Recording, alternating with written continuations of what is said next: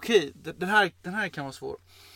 Hur högt hoppade egentligen Cristiano Ronaldo på nickmålet 2-1 mot Sampdoria? Du får tre alternativ här. 2,73, 2,43 eller 2,56?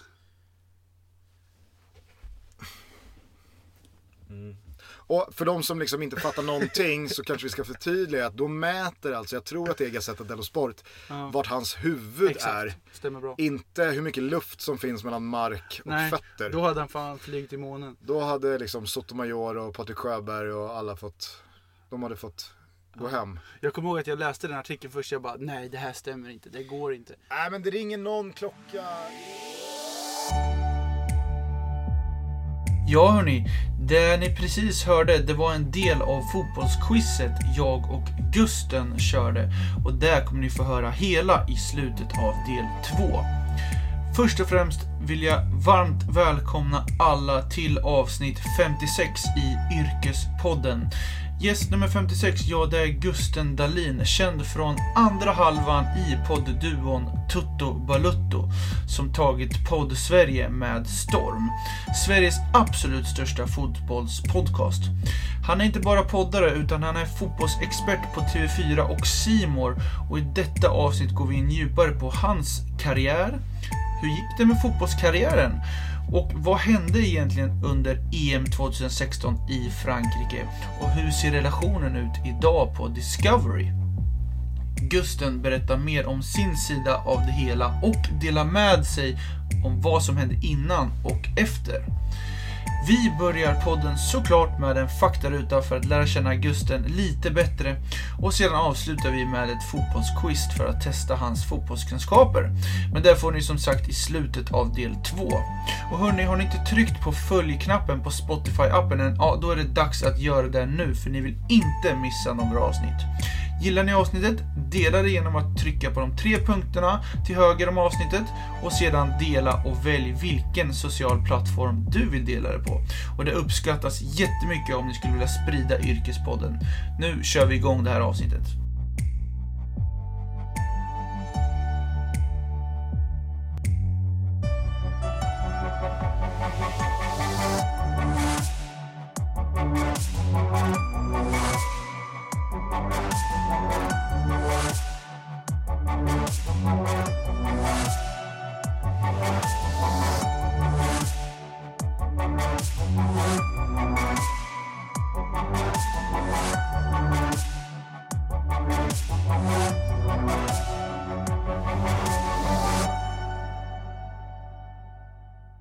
Välkommen till Yrkespodden, Gusten.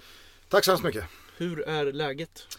Det är bra. Det är full fart i antågande. Det har smugit igång eh, ganska så mycket bara de här dagarna nu när La Liga, Serie A, Premier League och inte minst an- Allsvenskan eh, drar igång här nu. Eh, Spanien ut först torsdag. Det här är inspelat torsdag.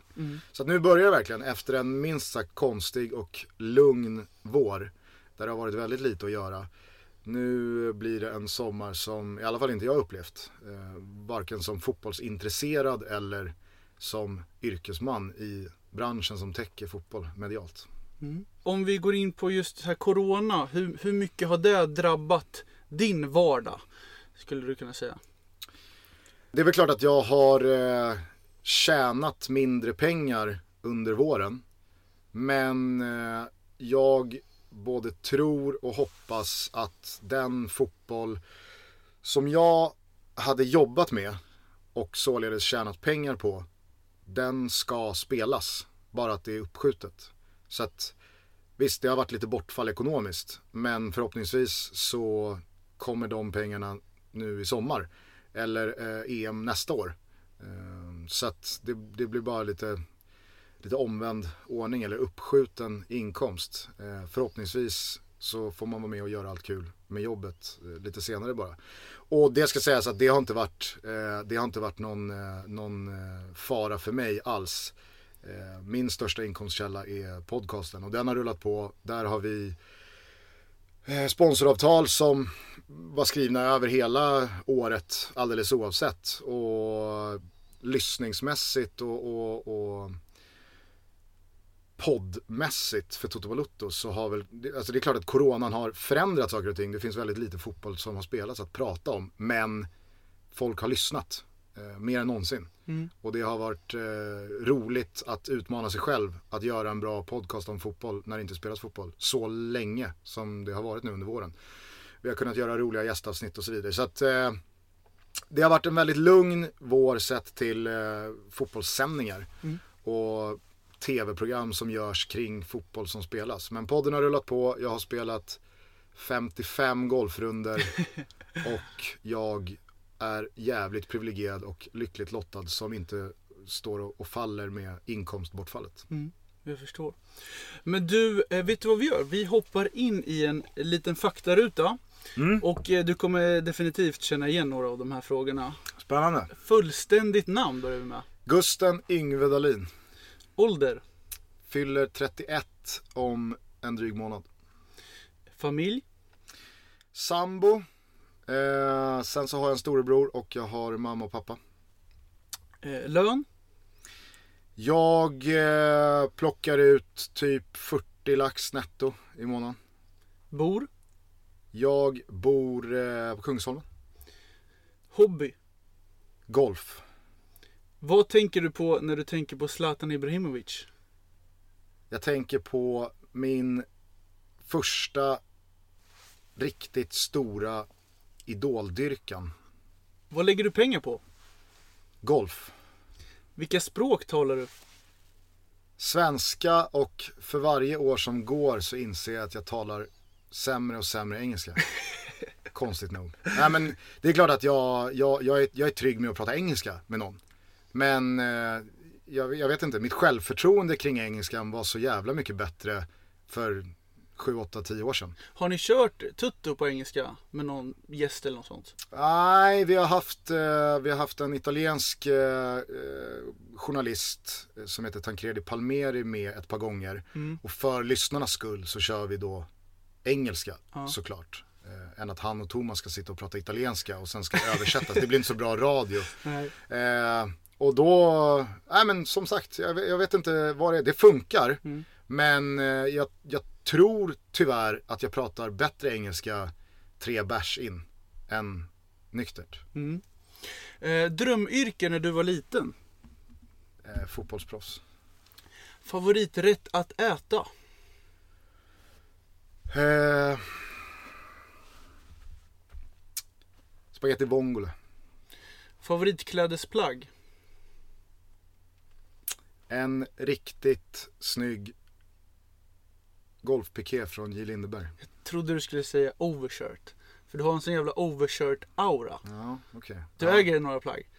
Det gör jag. Eh, dock mer eh, tack vare liksom spons än att jag är en overshirt kille som har gått och köpt overshirt tröjor eller jackor eller hur man nu benämner dem eh, i, i många, många år. Nej, jag gillar plagget som fan. Så halvt rätt.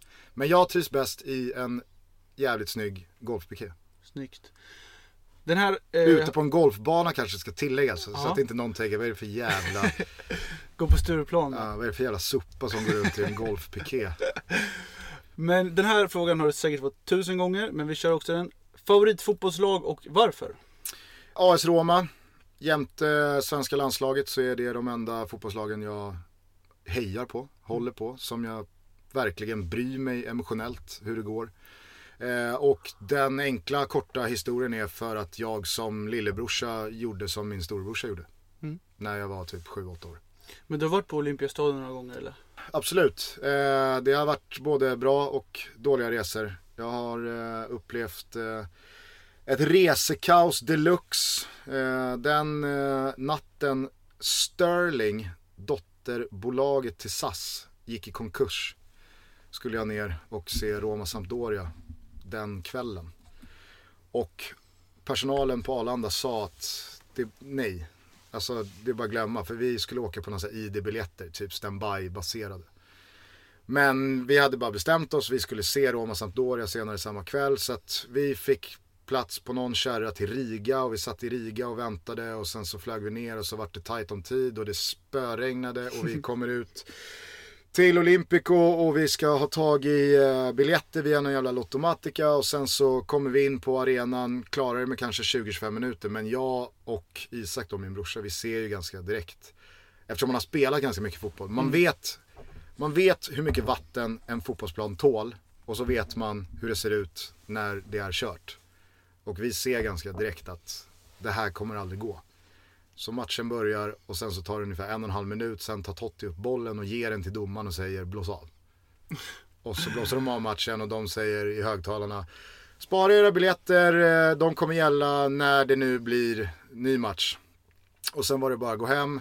Fanns såklart inte en taxi att få tag i. Så då fick vi gå hela vägen hem till Termini-området i spöregn och det åskade och blixtrade. Och så åkte vi hem dagen efter. Och sen så har det varit liksom derbysegrar och seriefinaler som har vunnit. Så det har verkligen varit väldigt mycket olika upplevelser. Men du, har fått, du fick ändå höra Roma-låten där i början. Den är Absolut. fin. Nej men det är, det, är, det är såklart, det är mäktigt.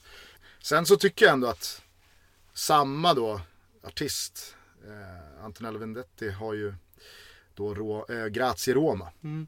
på slutet. Om Roma vinner. Mhm. Den är nästan ännu mer liksom.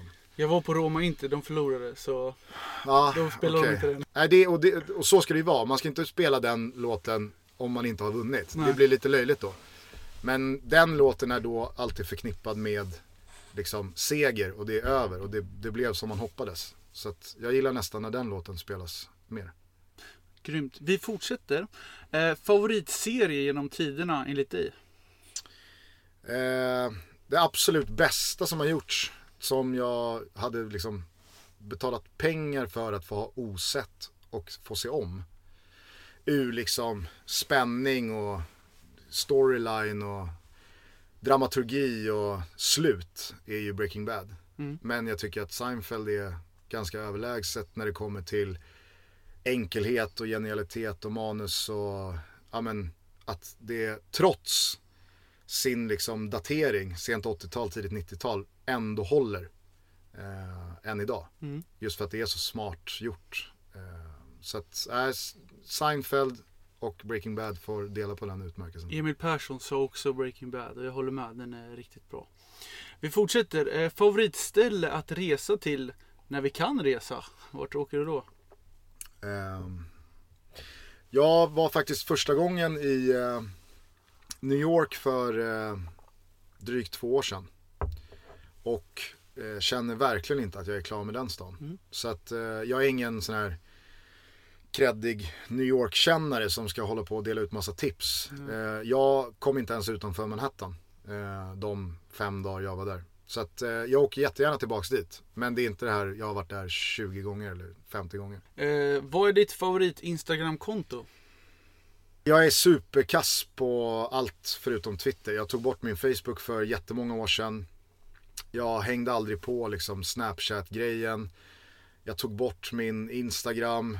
Men, och det gjorde jag i, i liksom lite så här protest mot att jag fick typ en varning av min dåvarande chef. Att så här, tänk, på, tänk på vad du gör på Instagram. Ja. Så blev det lite så här, jaha men fan då kan jag lika gärna ta bort mitt jävla konto. Alltså om du ska hålla på så här. Jag, jag har ett privat konto och det jag sa det var uppenbar humor. Eh, men sen så ångrade jag mig för att, jag vet inte, man vill väl fönster titta och i alla fall se några bilder. Men eh, alltså jag har, jag har ett Instagramkonto, jag kanske har 200 följare. Jag kollar ingen stories, jag kanske kollar mitt flöde en gång var tionde dag. Utan jag är på Twitter. Men väl på Instagram, vad skulle det kunna vara? Eh, Är det Tutte Baluttos egna kanske? Ja, det är Thomas som, som sköter jävligt mycket av liksom content-materialet som dyker upp. Jag sköter, jag sköter publiceringen av så avsnittsbilder och att det kanske, ja, mer, mer av det organisatoriska. Thomas är mer hitta guldkorn och, för jag vet inte hur man konverterar en, en videosnutt från något annat socialt medie ner till mobilen. Jag, jag kan inte sånt. Ja, jag kan kanske visa dig. Kanske. Eh, men eh, det vore ju jävligt trist om man svarar Toto Balutto på den frågan. Det är klart att det finns eh, bra Instagramkonton. Det kan vara en fotbollsspelare, det kan vara en Nej, jag, artist. jag, följer inga, alltså jag följer inga fotbollsspelare typ. Pickup Music är ett konto som eh, bara kör rörligt på underground eller helt okända personer som är jävligt skillade på instrument eller sjunger bra. Mm. Eh, och som ja, droppar en 30 sekunder, 45 sekunder här där det är någon nice slinga musik som görs. Mm. Kul, för då kommer vi in på nästa fråga. Vad är din favoritartist? Eh, Peter Lemark. Varför? Han är bara bäst tycker jag. Eh, otrolig, otrolig textförfattare. Eh, det blir väl också så tror jag att får man en sån artist från ens föräldrar, alltså att de lyssnar på en sån typ av artist när man är barn, eh, så sitter väldigt många låtar sen länge. Man kan texterna, eh, man associerar till man sitter i bilen på väg till någon semester eller att man är hemma och farsan står och lagar mat eller vad det nu kan vara. Ehm, och sen så har det funnits en mystik kring Lemark, liksom att han slutade spela live. Ehm, jag var ju för ung för Bonacera på Cirkus 93 och sen så gick det 14 år och så kommer då att ja, men han gör en turné till. Så då kommer jag ihåg att vi hängde på låset på Ticknet och gick på första spelningen på Cirkus. Ehm, och ja, men eh, jag, jag tycker det är en fantastisk artist. Grymt. Eh, här kommer en liten fråga som eh, mina följare faktiskt vill eh, få reda på. Vad har du i handikapp egentligen i golf? Efter att ha lämnat både självförtroende och eh, någon slags bollträff nere på Sveriges svåraste golfbana, Visby GK förra veckan. Så sladdar jag nu in på 6,0. 6,0. Ja. Jag var nere på 5,2 men efter sex varv Visby GK så är jag nu på 6,0. Så att eh, det säger en del om den banan. Men du lirar en del. Jag spelar jättemycket golf. Eh, och det, det, det tror jag att jag liksom aldrig hade velat byta mot någonting. Jag återupptäckte golfen för 4-5 år sedan. Eh, jag spelade en hel del när jag var liten. Eh, morsan och farsan spelar och jag och Isak spelade en del. Men sen så blev det fotboll. Och så hux flux så hade det gått 12-13 år. Jag hade inte hållit i en golfklubba från att jag var 12 till jag var 25. Och sen så släpade en polare med mig ut till Troxhammar eh, och så spelade vi deras 12-hålsbana. Jag gjorde fyra par och åtta streck. Men de där fyra paren var så jävla roliga att göra. Att jag bestämde mig för att Nej, men jag, jag, jag reggar om mig hos förbundet, börjar på 36 och så käkar jag någon nybörjarset, Spalding, tre lax på, på Dormy. Och så ser vi vart det bär. För att då visste jag också att eh, nu är jag i en bransch och jag har ett yrke som är ganska lämpat för att kunna spela golf eh, på arbetstid när det inte är så jävla tjockt på helger. För det är mycket kvällar, eh, det är mycket helger, eh, det, det, finns tid att spela golf. Så att eh, då, då tryckte jag gasen i botten 2016 och sen så fick jag sparken bara några, några månader senare. Och då blev verkligen liksom golfen som terapi. Ehm, så att jag har varit uppe runt 100 runder 2016, 17, 18, 19 och idag 11 juni har jag spelat 55 runder. Så att... Har du mycket kompisar som också kan spela så mycket golf? Ja, och det, det är ju verkligen liksom. Hade jag inte haft det då, då tror jag inte att man kommer upp i sådär många runder. För att halva grejen är att man spelar golf med folk man tycker om. Eh, jag är inte en sånt här psycho som bokar in mig i en tvåboll eller en treboll och sträcker fram hummen på första tio och säger tjena hej Gustav jag tänkte gå med här. Ja. Eh, utan jag har, vi har ett, eh, vi har ett kompisgäng på, vi är väl 10-12 eh, killar som alla är, är singelhandikappare, alla vill spela jävligt ofta, alla har halvt flexibla jobb. Eh, och sen så som sagt så spelar morsan och farsan och det är många familjevänner till dem som är i pensionsåldern. Så att, då har man börjat liksom, jag umgås typ mer med farsans gamla fotbollspolare som är pensionärer och som spelar golf idag än vad jag träffar min egen farsa. För han jobbar fortfarande. Men eh, så att, nej, det blir extremt mycket golf. Ja, kul.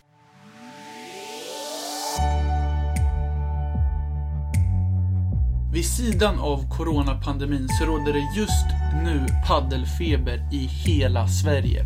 Och jag har faktiskt själv fått en släng av det.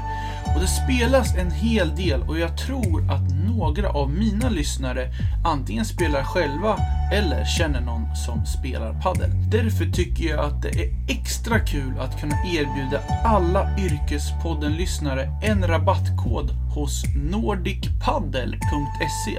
Nordic Paddle är en nystartad e-handelssajt där du kan köpa rack, skor, kläder, bollar, väskor, ja, allt ni behöver för att bli den perfekta paddelspelaren. Och så här gör ni. Ni går in och använder Yrkespodden som rabattkod i kassan och då får ni hela 15% på ett helt köp. Så jag tycker definitivt att ni som är intresserade av paddel borde klicka in på nordicpaddle.se och ta er en kik. Koden är giltig fram till och med sista augusti och det gäller endast på ordinarie priser. Tack så mycket Nordic Paddle.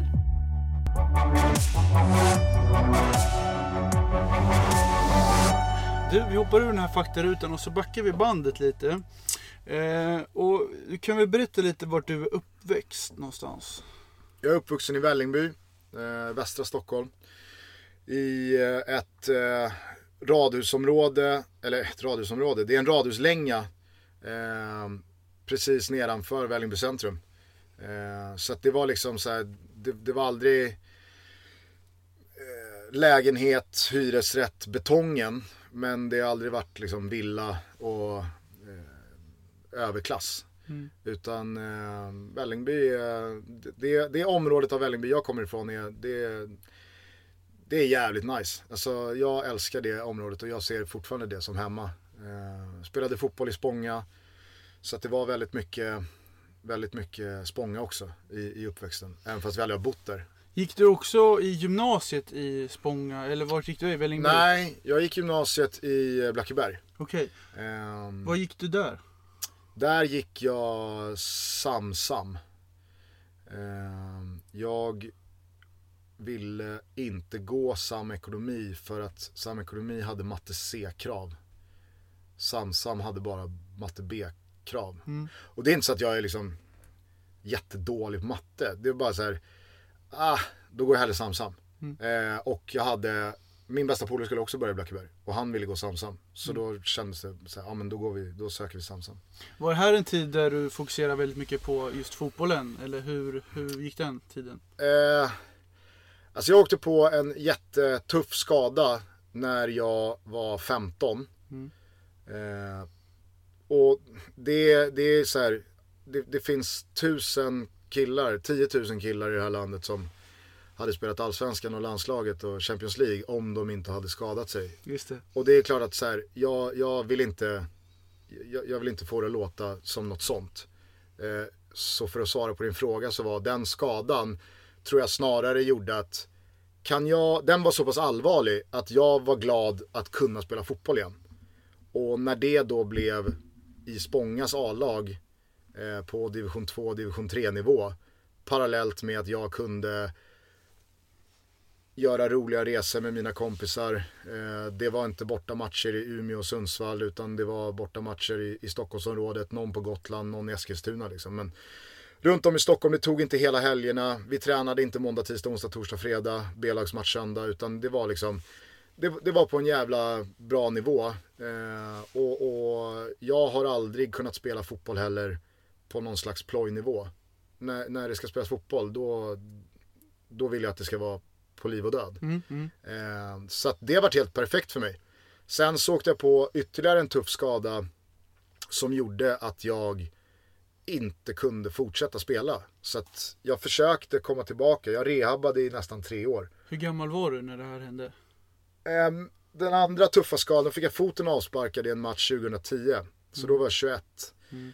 Eh, och så for, fortsatte jag liksom verkligen få ordning på det. Försöka få ordning på det i tre år. Men det gick inte och det går fortfarande inte. Så att till this day så kan jag liksom inte sparka på en boll. Det är just pendelrörelsen som inte funkar. Mm.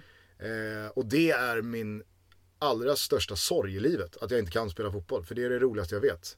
Eh, och hade jag bara kunnat så vet jag att jag hade spelat fotboll tills jag var 40. Eh, på division 3, division 4 nivå. Eh, just för att det, det, det är det bästa som finns. Men det är jätteledsamt och veta att jag kommer aldrig spela fotboll igen. Eh, så att ja, det, det blev så. Och det, kanske därför man blev så jävla biten på golfen. För att det funkar. Och då kan jag köra liksom så mycket jag vill. Jag förstår. Men du, när just eh, efter gymnasiet, du var ju som du, du- som du var inne där, du fortsatte spela fotboll ända tills du var 21. Men det är ju ändå en ny livssituation man sätter sig i efter studenten. Var det mer fokus på liksom fotboll då eller hade du koll på liksom vad du skulle göra efter studenten?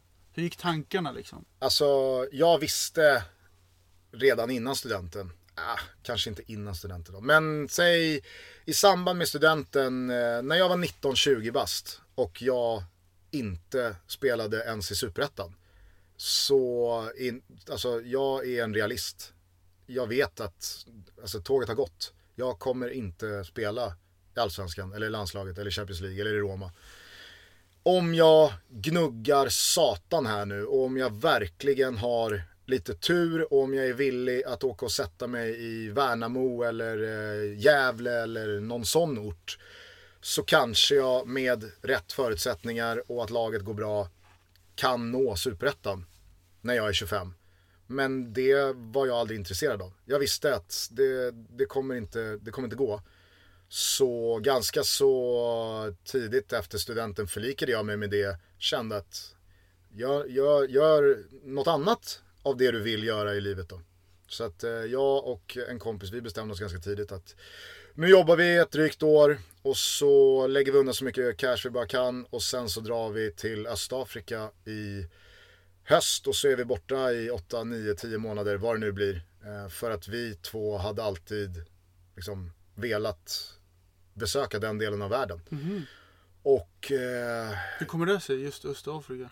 Nej men vi har, alltså, vi har lyssnat mycket på reggae, Bob Marley och Zanzibar har alltid varit eh, lite av så här, det är väl typ paradisöarnas paradisö. Ehm, det kändes liksom, nej men Afrika har alltid känts spännande. Och då pratar jag inte om liksom Nordafrika och att åka och sätta sig med ett all inclusive band på något hotell i Tunisien. Det är liksom inte Afrika för mig. Utan han kände likadant så att vi, vi, eh, vi fick med oss en, en polare till och så drog vi till eh, Tanzania. Och hade en öppen eh, hembiljett åtta månader senare och visste egentligen inte vad, vad det skulle bli av det. Och alltså, ända sedan dess. Sen kom jag hem och sen så, eh, bara då ett kort sidospår, sen så kom jag hem och bara två, tre månader efter jag kom hem, då small det i foten. Eh, Okej, så så att det, det är kronologin. Mm. Ehm, och när det hände så är jag jätteglad att, fan vad skönt att man hann göra en sån där resa. Och sen dess så har man fått förlika sig med att nej, men det, det blir ingen fotboll. Men det var bra ändå. Ehm, och det var väl någonstans där under den resan som jag insåg att okej, nu har man tagit ett så här, knegarjobb för att få ihop cash. Vad var det för typ av kneg? Eh, jag jobbade som lastare på Bromma flygplats. Mm. Eh, skitnice tid. Eh, så det var, det var verkligen en av de bästa tiderna i mitt liv. Eh, Hur länge var du där då? jag var där som sagt typ direkt efter studenten Mm. och sen ett och ett halvt år fram tills vi drog. Och sen när jag kom hem så klev jag tillbaka till Bromma och så jobbade jag lite som timanställd och jobbade parallellt med att jag då började plugga ett knappt år senare. Så jag var på Bromma säkert i två år till efter jag hade kommit hem. Men det var under den här resan som jag insåg att så här, men nu när man kommer hem då får man börja ta tag i arbetslivet. Vad ska man göra? Och då visste jag ju att det är ju fotboll jag vill hålla på med. I något, alltså i, i, på något sätt, i någon form. Ehm, så då um, tänkte man igenom alla alternativ. Domare? Nej, det, det är fan inte roligt. Har alltså. du eh, dömt så här när du var yngre ålder? Nej. Jag gjorde ju det. Ja. Föräldrar är ju helt, alltså det är helt hopplöst. Ja, nej fy fan. Jag har blivit utskälld och blivit jagad och ja. Det, det är fan. Man måste ha lite skalle när Ja. man är så ung. För jag var typ 14-15 liksom. Ja. Nej men och sen så eh, tänkte jag då, ja men det givna liksom tränarbanan. Och visste att fan börjar man nu, då har man en edge på alla som inser att de vill bli fotbollstränare efter karriären när de är 38. Man kan komma ganska långt på de 15-16 åren. Eh, likt Micke Stare eller vem vi nu ska ta som exempel, Rickard Norling. Eh, och eh, så försökte jag med det. Så att jag, var, jag, jag gav det en chans, eh, blev involverad i ett division 3-lag i eh, norrort, Bollstanäs, 2013. Men den säsongen fick jag också inse att så här, fy fan. Om man tycker att det är mycket tid som går åt att spela fotboll. Det är ju något helt annat när det ska planeras träningar och det ska kollas på juniormatcher. Och det ska tas ut trupper till B-lagsmatcher och det ska planeras eh, träningsläger och det ska ringas motståndare. Alltså, Ja. nej, det, det var något helt annat. Och när, när, alltså jag, jag har alltid haft en väldigt bra liksom, förståelse för hur fotboll-Sverige funkar. Mm. Det finns ingen gräddfil som tar två och ett halvt år och sen så står du och, i kostym och, och basar över ett allsvenskt lag. Jag vet ju att det är, det är ju tio år av det här. Minst. Det är, det är så många hundår som ska göras så att det finns inte. Och så jävla roligt var det inte. Så att då sket jag i det och insåg, nej okej, det får bli den mediala biten. Jag har alltid haft en, en fallenhet för att stå framför en kamera. Jag tycker att jag är ganska liksom verbal. Och kan det jag pratar om handla om fotboll så vet jag att jag är ganska bra på det. Eh, och inte så att jag har drömt om när jag var yngre att jag vill bli Arne Hegerfors eller eh, jag vill bli eh, Lasse Granqvist. Men det har alltid varit en, liksom, eh, en, en yrkesbana som har intresserat mig. Jag praoade på Kanal Plus hos Niklas Holmgren när jag gick i åttan.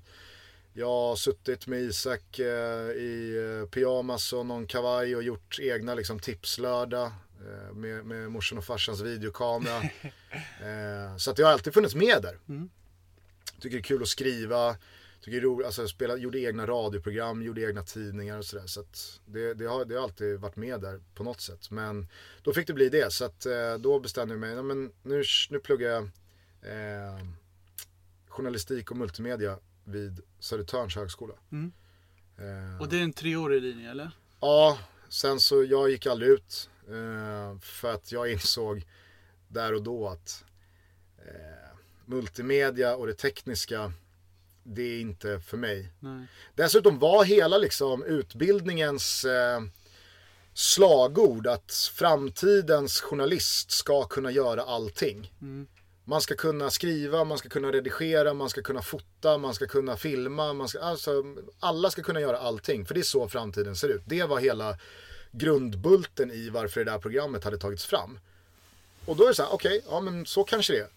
Men under de första två eh, terminerna så hade vi jättemånga gästföreläsningar.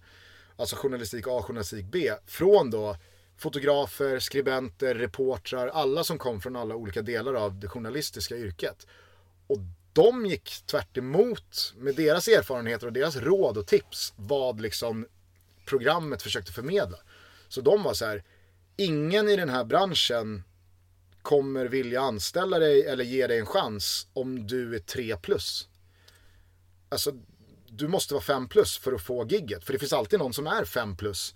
Och ingen har liksom, ingen kanal eller inget medium, ingen spelare ute i den mediala världen resonerar som så att äh, men vi tar den som producerar någonting som är 3 plus för att det är lite billigare. Då, så funkar det liksom inte. Så då satt jag och bara så vänta nu. Om inte, om inte jag har någonting att hämta på att vara 2 plus på att redigera. Varför ska jag sitta här och redigera? Så att eh, när vi kom fram till eh, multimediaterminen och vi i någon eh, delkurs, medieteknik tror jag den hette, skulle bygga en app under tre månader. Då sköt jag ut stolen och så sa jag tack för mig, lycka till, jag kommer inte bygga en Fan, app. bygga en app, det är avancerade grejer ju. Ja.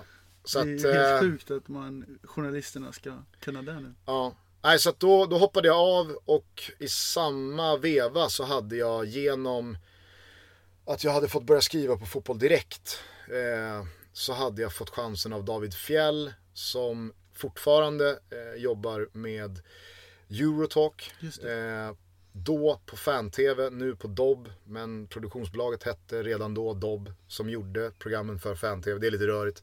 Eh, han hade då gett mig chansen att vara med där. Han gillade mig, vi fick en bra touch. Jag, jag kom in i det gänget socialt ganska så snabbt och sen så rullade det bara på. Så tog det några månader Och så sa David att du, vad fan jag tycker att du ska komma hit och jobba med oss på heltid istället.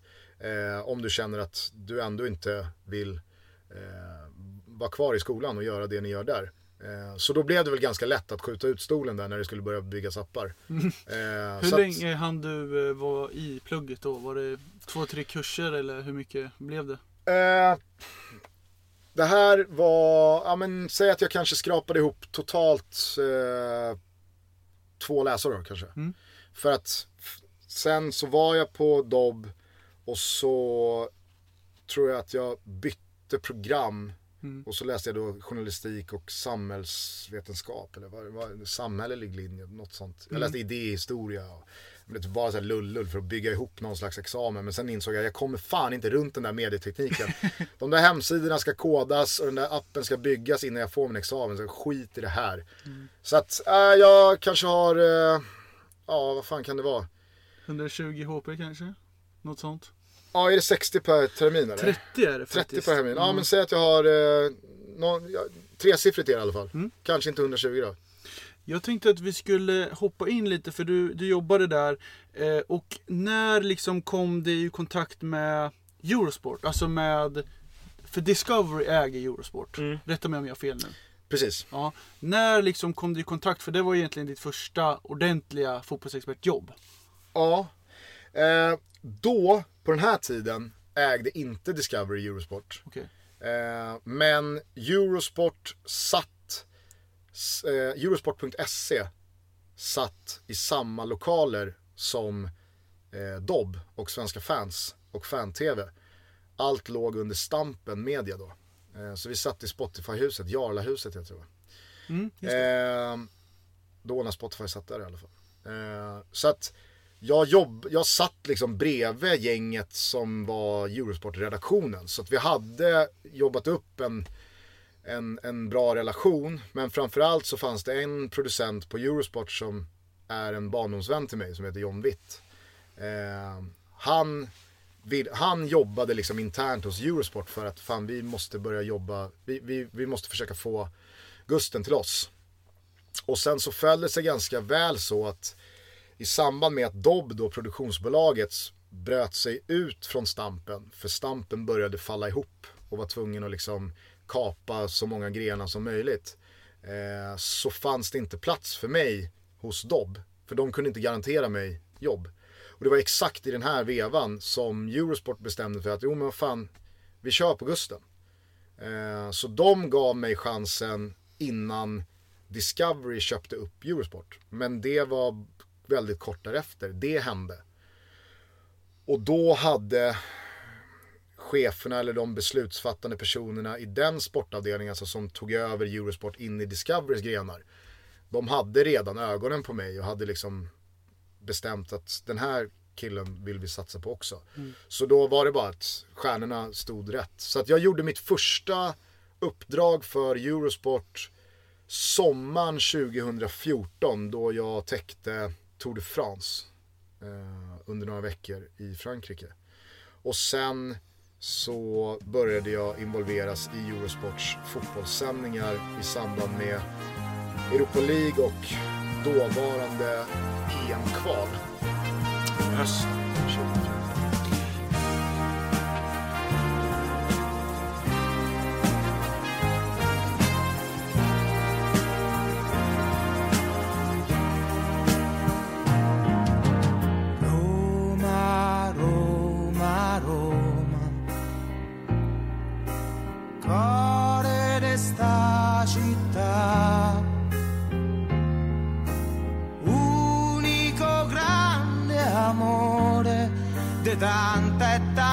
Gente che fai sospirare. Roma, Roma, Roma. Lasciaci canta. Da sta voce nasce un coro so centomila voci che hai fatto innamorare